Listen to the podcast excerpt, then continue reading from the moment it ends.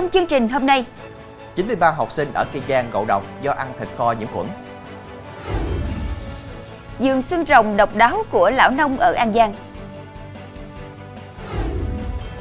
Sắp thu phí tự động không dừng tại năm sân bay lớn trên cả nước.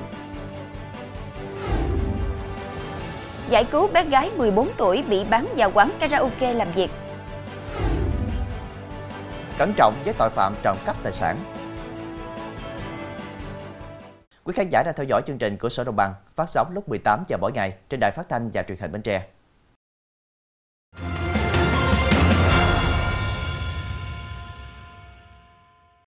Thưa quý vị, theo quy chuẩn kỹ thuật quốc gia đối với ô nhiễm vi sinh vật trong thực phẩm, món thịt heo khìa có chỉ số nhiễm vượt ngưỡng giới hạn cho phép dẫn đến mất an toàn thực phẩm, gây nên ngộ độc tập thể, khiến hơn 90 học sinh nhập viện ở Kiên Giang. Thông tin trên vừa được Sở Y tế tỉnh Kiên Giang cho biết tại cuộc họp thông báo dự thảo kết quả điều tra ngộ độc thực phẩm xảy ra trên địa bàn thành phố Rạch Giá. Món thịt heo khìa của cơ sở cung cấp suất ăn Cát Tường ở phường Vĩnh Lợi, thành phố Rạch Giá, cung cấp bị ô nhiễm 4 loại vi sinh vật. Sau bữa trưa và bữa xế, đến khoảng 14 giờ ngày 15 tháng 11 thì xảy ra tình trạng ngộ độc. Cơ sở Cát Tường cung cấp suất ăn cho ba trường tiểu học Mạc Đỉnh Chi, Trần Văn Ơn và Lê Văn Tám, thì cả ba trường đều có học sinh bị ngộ độc phải nhập viện cấp cứu. Tổng số học sinh bị ngộ độc là 93 em, trong đó có 78 em được đưa đến bệnh viện điều trị, số còn lại điều trị tại nhà.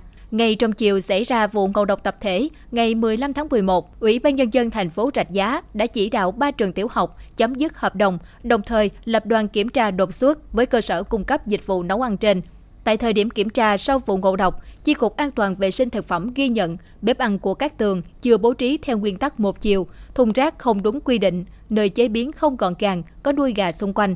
Lần kiểm tra vào 3 tháng trước, cơ sở này vi phạm quy định như không lưu mẫu thực phẩm, không nhập sổ thông tin thực phẩm đầu vào, thiếu trang bị bảo hộ lao động, Thưa quý vị, kết thúc phiên xét xử sơ thẩm vào chiều qua, Tòa án Nhân dân tỉnh Kiên Giang đã tuyên phạt bị cáo khu Minh Khoa, sinh năm 1995, ngụ huyện Thoại Sơn, tỉnh An Giang, 15 tháng tù về tội tàn trữ trái phép vũ khí quân dụng.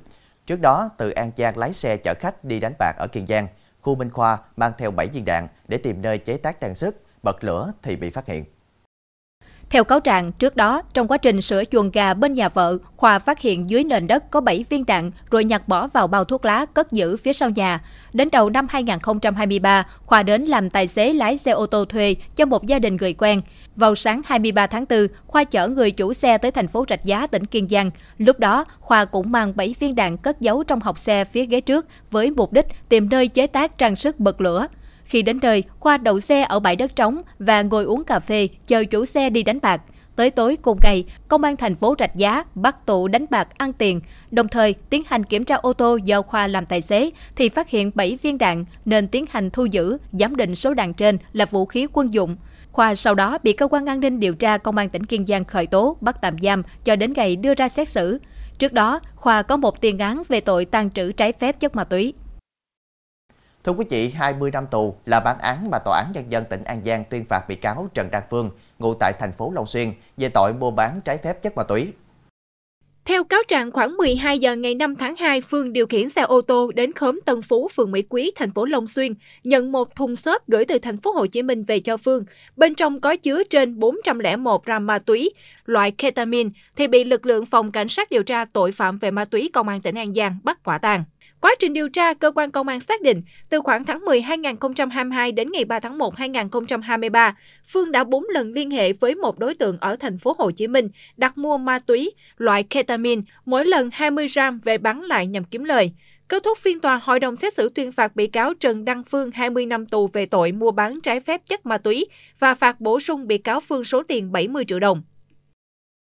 Thưa quý vị, tối qua tại khu văn hóa du lịch Ao Bà Ôm, phường 8, thành phố Trà Vinh đã diễn ra chương trình văn nghệ, diễu hành và thả qua đăng mừng lễ hội ốc âm bốc năm 2023 của đồng bào Khmer.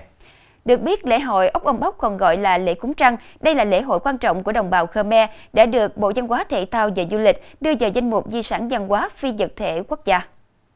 Cúng trăng là một lễ hội dân gian mang đậm màu sắc văn hóa của đồng bào Khmer Nam Bộ, phản ánh, lưu giữ và truyền thừa những giá trị tích cực của tín ngưỡng văn hóa truyền thống gắn chặt cuộc đời mỗi con người, mỗi gia đình và cả phun sóc với ruộng đồng, mùa vụ và thiên nhiên. Thời điểm này, lúa thóc, ngô khoai, hoa quả bắt đầu vào vụ mùa thu hoạch, những trái ngon quả ngọt đầu tiên được bà con dùng để cúng trăng. Theo quan niệm của đồng bào dân tộc Khmer, mặt trăng có vai trò điều hòa thời tiết, làm cho mưa thuận gió hòa, mang lại mùa màng bội thu. Sau khi nghi thức lễ cúng trăng kết thúc là đến lúc người dân được hòa mình vào không khí nhộn nhịp của hội thảo hoa đăng. Những chiếc hoa đăng mang theo ước vọng của người dân nguyện cầu cho đất nước giao hòa, mùa màng tốt tươi, con người và vạn vật bình yên. Với các giá trị văn hóa đặc sắc, lễ hội Ốc Ông Bốc của đồng bào Khmer Nam Bộ, trong đó có lễ hội Ốc Ông Bốc Trà Vinh đã được Bộ Văn hóa, Thể thao và Du lịch đưa vào danh mục di sản văn hóa phi vật thể cấp quốc gia. Với đam mê mãnh liệt suốt 4 thập kỷ qua, ông Phạm Phúc Giác, ngụ thị trấn Cái Dầu, huyện Châu Phú, tỉnh An Giang đã sưu tầm và thuần hóa hơn 2.500 loài xương rồng nội ngoại nhập. Ông Giác cũng được mệnh danh là vua xương rồng miền Tây. Ông Giác cho biết ông có người em ở Úc hay gửi xương rồng về nhà. Những cây đem về có cây trồng sống, nhưng có cây trồng vài ngày thì chết héo. Nhìn cây lớn lên từng ngày, nên ông càng thêm yêu loài thực vật gai gốc này. Để xương rồng thích nghi với vùng đất mới, ông Giác tìm tòi nghiên cứu cách trồng xương rồng qua sách báo. Từng có lúc người ta gọi ông Phúc là lão khùng, thì dần dần cách nhìn của mọi người thay đổi đi. Họ xem ông Giác như một nghệ nhân trong giới chơi xương rồng. Trong khu đất rộng gần 1.000 m2, ông Giác trồng và trưng bày đủ loại xương rồng nguồn gốc trong và ngoài nước. Trong số hàng ngàn cây, có những chậu xương rồng trổ hoa rực rỡ sắc hồng đỏ vàng trắng, càng tăng thêm sự đa dạng phong phú của loài thực vật xứ sa mạc. Tất cả xương rồng đều được ông trồng trong nhà có mái che, bật quạt làm mát. Hiện ông Giác đang sở hữu hơn 10.000 cá thể xương rồng. Từ năm 2001, ông Giác liên tiếp nhận được nhiều bằng khen giải thưởng vinh dự khi xây dựng được vườn xương rồng ấn tượng. Đặc biệt năm 2015, ông Giác đạt top 100 thương hiệu dẫn đầu Việt Nam do Liên hiệp Khoa học Phát triển Doanh nghiệp Việt Nam tổ chức. Trong phần sau sẽ có Sắp thu phí tự động không dừng tại năm sân bay lớn trên cả nước. Nguyên giám đốc ngân hàng nhà nước chi nhánh Đồng Nai lãnh 7 năm tù.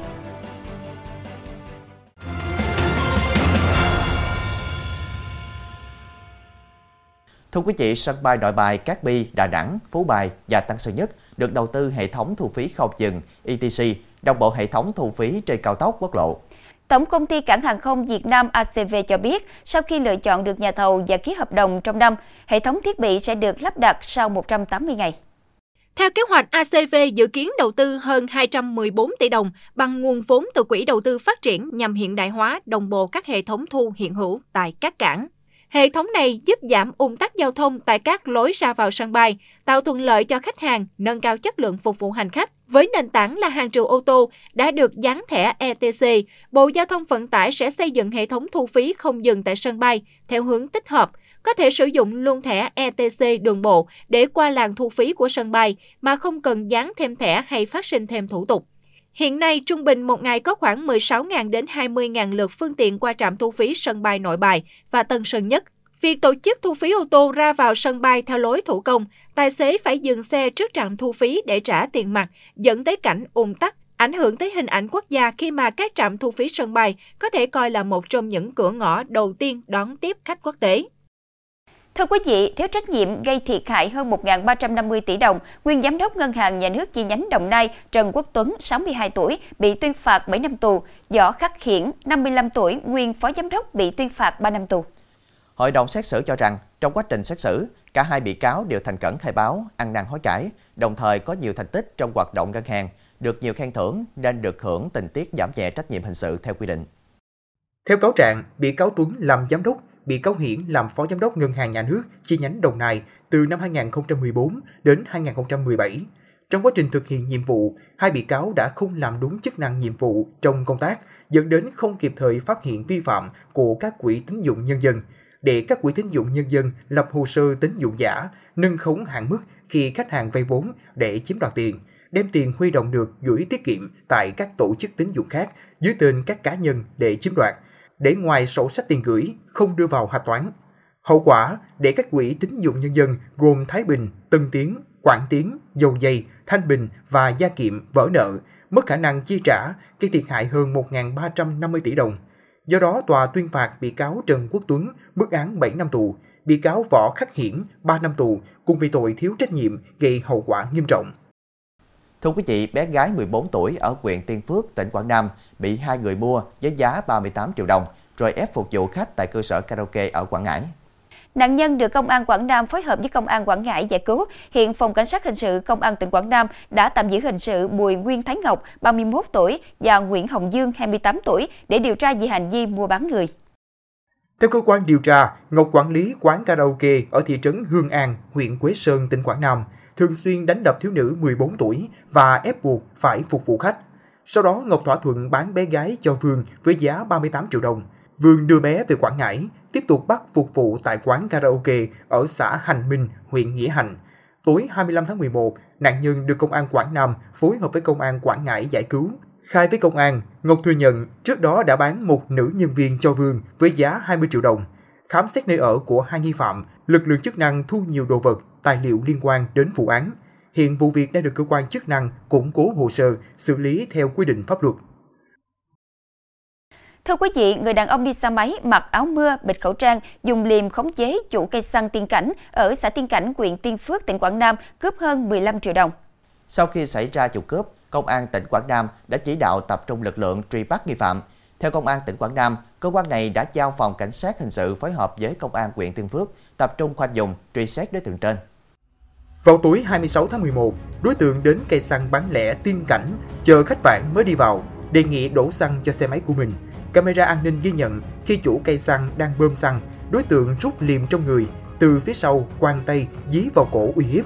Thời điểm này, cây xăng có một nhân viên ngồi phía trong kiểm đếm tiền và ghi sổ sách.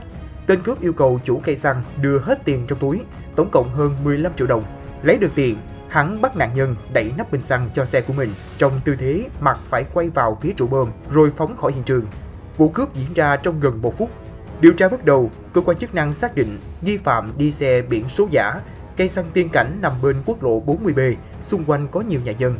Tại Quảng Nam, nhiều năm qua chưa xảy ra vụ cướp nào ở cây xăng. Thưa quý vị, do mâu thuẫn trong cuộc sống nên đối tượng Đoàn Văn Đông, ngụ huyện Buôn Đôn, tỉnh Đắk Lắk, rủ đồng bọn đến nhà cậu ruột đập phá, đánh người gây thương tích.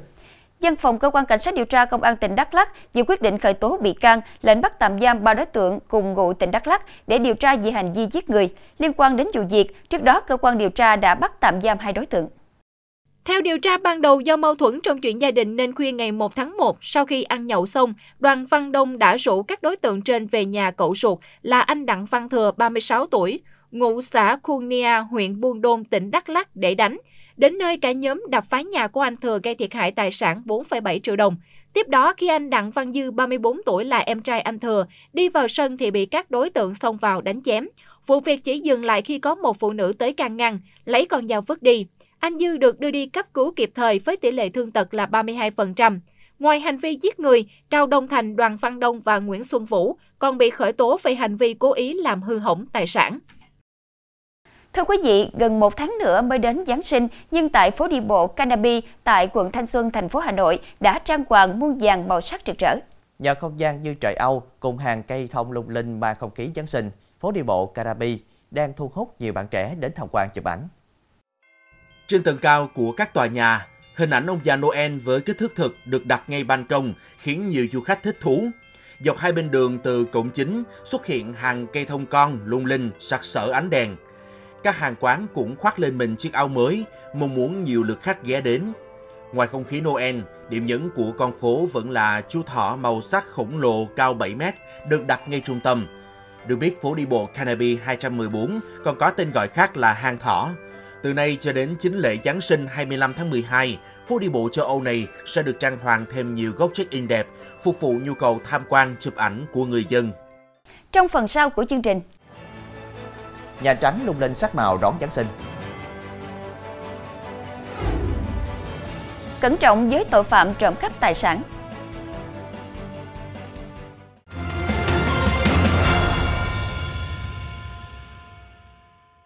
Xin được chuyển sang tin thế giới. Không khí Giáng sinh tràn ngập Nhà Trắng với đủ loại đồ trang trí dưới ánh đèn lung linh sắc màu. Đồ trang trí năm nay gồm 98 cây thông Noel và hơn 140.000 bóng đèn. Theo hãng tin Reuters, chủ đề trang trí Giáng sinh của Nhà Trắng năm nay là điều kỳ diệu, sự tuyệt vời và niềm vui. Dưới ánh đèn lung linh sắc màu, không khí lễ hội tràn ngập Nhà Trắng với đủ loại đồ trang trí. Đồ trang trí năm nay gồm 98 cây thông Noel và hơn 140.000 bóng đèn. Đệ nhất phu nhân Jill Biden cho biết, chủ đề ngày lễ năm nay lấy cảm hứng từ cảm xúc ngạc nhiên và kinh ngạc của những em bé, làm nên điều kỳ diệu và niềm vui trong mùa Giáng sinh. Mỗi phòng đều được trang trí để gợi nhớ đến niềm vui và trí tưởng tượng thuần khiết này. Cây thông chủ đạo đặt tại Nhà Trắng năm nay cao 5,49 mét, được bao phủ bởi những ngôi sao vàng lấp lánh và hàng ngàn bóng đèn, dành để tưởng nhớ các quân nhân đã hy sinh vì Tổ quốc. Lễ hội tiệc buffet siêu lớn thường niên dành cho khỉ đã diễn ra vào ngày 26 tháng 11 theo giờ địa phương. Ở địa điểm tổ chức quen thuộc là thành phố Lopburi, cách thủ đô Bangkok của Thái Lan 150 km về phía Bắc. Bữa đại tiệc này không chỉ để chiêu đãi hàng ngàn chú khỉ, mà còn nhằm quảng bá mạnh mẽ cho ngành du lịch ở nước này. Hàng tấn trái cây tươi và món tráng miệng đã được bày sẵn để chiêu đãi hàng ngàn chú khỉ hoàng sống tự do trong thành phố. Đối với khách du lịch lần đầu tiên đến đây, chứng kiến từng đàn khỉ tranh nhau những món ăn yêu thích như chuối, dưa hấu thực sự là một trải nghiệm choáng ngợp và đầy thú vị. Lopburi là một thành phố cổ kính ở Thái Lan, bên cạnh những tòa kiến trúc và đền đài lâu đời, lễ hội bốc về dành cho khỉ chính là điểm nhấn thu hút khách du lịch hàng năm. Một đài phun nước mới ở thành phố Vienna của Áo đang bị nhiều người chế giễu là xấu nhất châu Âu, thậm chí là sâu nhất thế giới, mặc dù có kinh phí xây dựng lên tới 2 triệu đô la Mỹ, tương đương khoảng 46 tỷ đồng. Được tạo ra bởi nhóm nghệ thuật tiên phong Gelatin của Vienna, Đài phun nước mới nhất của thủ đô Áo được chính quyền địa phương ủy quyền để kỷ niệm 150 năm hệ thống nước hiện đại của Vienna cung cấp cho thành phố từ những dòng suối trong khu rừng xanh của dải Alper và giúp xóa bỏ các bệnh dịch như bệnh tả. Thiết kế của công trình mới rõ ràng tượng trưng cho trách nhiệm cộng đồng đối với nước. Dù đã giành chiến thắng trước ban giám khảo, nhưng nó lại không được công chúng đánh giá cao, đặc biệt là khi xem xét mức kinh phí khủng lên tới 2 triệu đô la Mỹ. Bất chấp những lời chỉ trích chính quyền địa phương do thị trưởng đảng Dân Chủ xã hội Michael Flerquick lãnh đạo vẫn khẳng định rằng thiết kế phi thường lấy cảm hứng từ thực tế của đài phun nước nghệ thuật truyền tải cảm giác gắn kết. Các quan chức còn tiết lộ thêm rằng kinh phí xây dựng thực tế đã giảm đi nhiều so với dự trù ban đầu.